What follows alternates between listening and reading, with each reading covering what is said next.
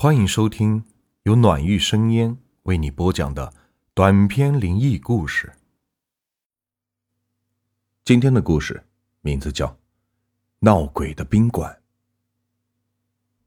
宾馆这个词对于很多人来说都不是什么陌生的，也有很多人知道宾馆多多少少会有那么点奇异的事情发生。我要讲的故事就是发生在我身上的。真实事件。虽然我住的宾馆很少，但是碰到的事情确实不少。可能是我这个人从小到大身体都比较弱的缘故吧。今天我就讲讲最近一个宾馆从我住进去发生的事情吧。这家宾馆是在一个小县城里，我初来乍到，对这个地方很是陌生。于是，就随便找了个旅馆睡下了。来到这家宾馆的时候，这里是出奇的冷清。我找了好久才找到老板娘。一共三层的宾馆，竟然一个住户都没有，这让我多多少少的感觉到了有点异样。老板娘看到我来了，赶紧的给我开了房间，然后就对我说：“年轻人。”你有什么需要就现在说呀，等下我就睡觉了。还有啊，晚上没事不要随便出来呀。不等我回答，老板娘就继续回去睡觉了。我带着满脑袋的疑问住进了三零八房间。屋子里还算比较干净，只是床上的被子不是那么的整齐，床单上隐约的可以看见一个人形的印记。当时我也没有放在心上，只是以为是工人偷懒没有打扫干净。但是那天晚上，我就知道，并不是这么简单了。由于一天的车马劳顿，我早早的就洗好澡，准备睡下。洗澡的时候，我发现了一个奇怪的现象，就是这个房间里没有镜子。这个多少有点奇怪，一般旅店。不会不装镜子的呀！带着满肚子的疑问，我躺在床上是久久不能入睡。过了大约一个小时，我渐渐的有点睡意了，于是我就收拾收拾准备睡觉。大概睡了一会儿，我朦朦胧胧的，只见感觉屋子里进了好多的人，还有好多的人围着我的床在那边晃悠着。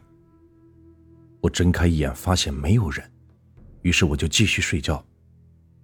但是这一次，那种很多人的感觉不见了，接踵而来的是有一个人趴在我身上，对着我吹着气。我猛地坐了起来，惊出了一身的冷汗，赶紧打开灯，但是还是什么都没有。我准备下床穿鞋去看看是不是进贼了。但当我低头的一瞬间，我的冷汗就唰的下来了，因为我看到地上有很多凌乱的脚印，大大小小的。这、这、这肯定是有什么东西在我床边转了。那刚才的不是吗？难道这个宾馆闹鬼不成？这一下我的睡意唰的一下就没有了，我睁着眼睛，开着灯，就那么靠在床上看书。就在我好不容易有点睡意的时候，我感觉头上有东西在那晃来晃去的。于是我抬头向上看去，猛地看到我的天花板上的灯在左右的摇摆。我松了口气，心想：这家宾馆还真是的，这都什么年代了，还用这种吊灯？这晚上我睡得迷迷糊糊的。总感觉这个房间里不是自己在住，那种感觉就好像有一只猎豹在时刻的盯着你。我喜欢侧着睡，就老是感觉背后有一股冷气。最后，我还是沉沉的睡过去了。我做了个梦，梦见一间宾馆因为一场大火被焚烧殆尽，宾馆里的住户除了老板娘。无一生还。第二天早上，我的黑眼圈起来了。想到昨晚的梦，暗自庆幸不是这家旅店，因为这和我梦里的旅店装修并不一样。老板娘看着我下来，眼里闪过了一丝的惊讶，连忙说：“你是不是要退房呢？”我心想：“哪有这么做生意的？这不是撵客人走吗？”我笑了笑说：“不，我还得再住一晚。”那，那你昨晚睡得好吗？老板娘诡异的看着我，我被问的有点不知所措。干脆不理他，就直接上楼去了。这天深夜，大概十二点左右，我在准备睡下的时候，忽然听到门外有动静。我走出去一看，发现原来是安全通道的门被人打开了，然后又很重的关上了。我记得三楼就我自己住的呀，这么晚了，会是谁呢？我好奇心挺重的，于是我就上前去跟着。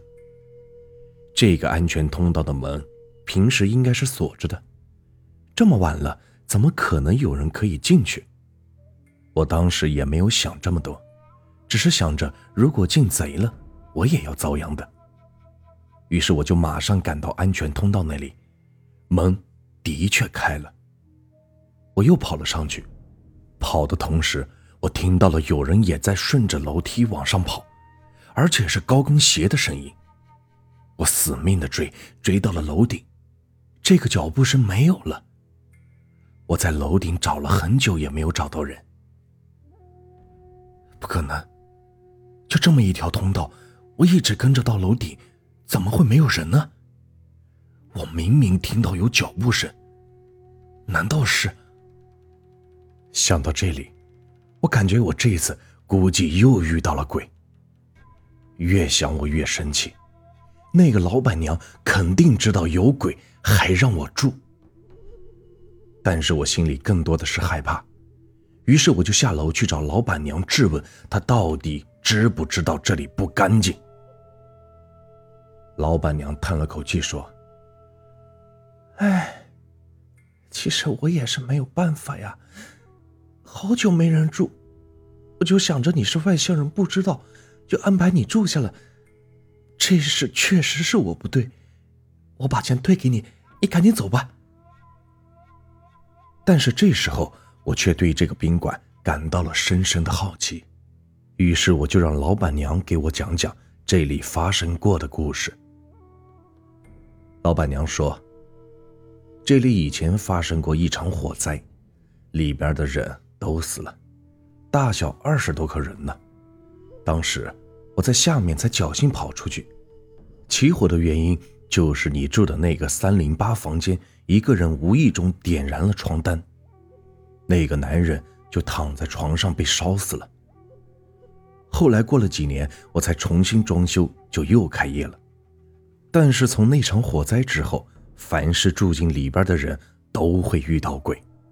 人们都被吓得不敢来住了，只是偶尔有外乡人才来住，不过最多一晚，也就被吓跑了。哎，他们死的冤呐！我听完老板娘的话，突然想起了那个梦，难道是里边烧死的人在向我讲述着什么事吗？就在这时，忽然听到有人喊着老板娘的名字，因为很清楚喊的是老板娘。声音还挺大的，所以老板娘立即答应道。但是过了一会儿，老板娘面色蜡黄的跟我说：“你听到有人在叫我吗？我告诉你，你别害怕呀。那个敲我的人，就是这个被烧死的人之一。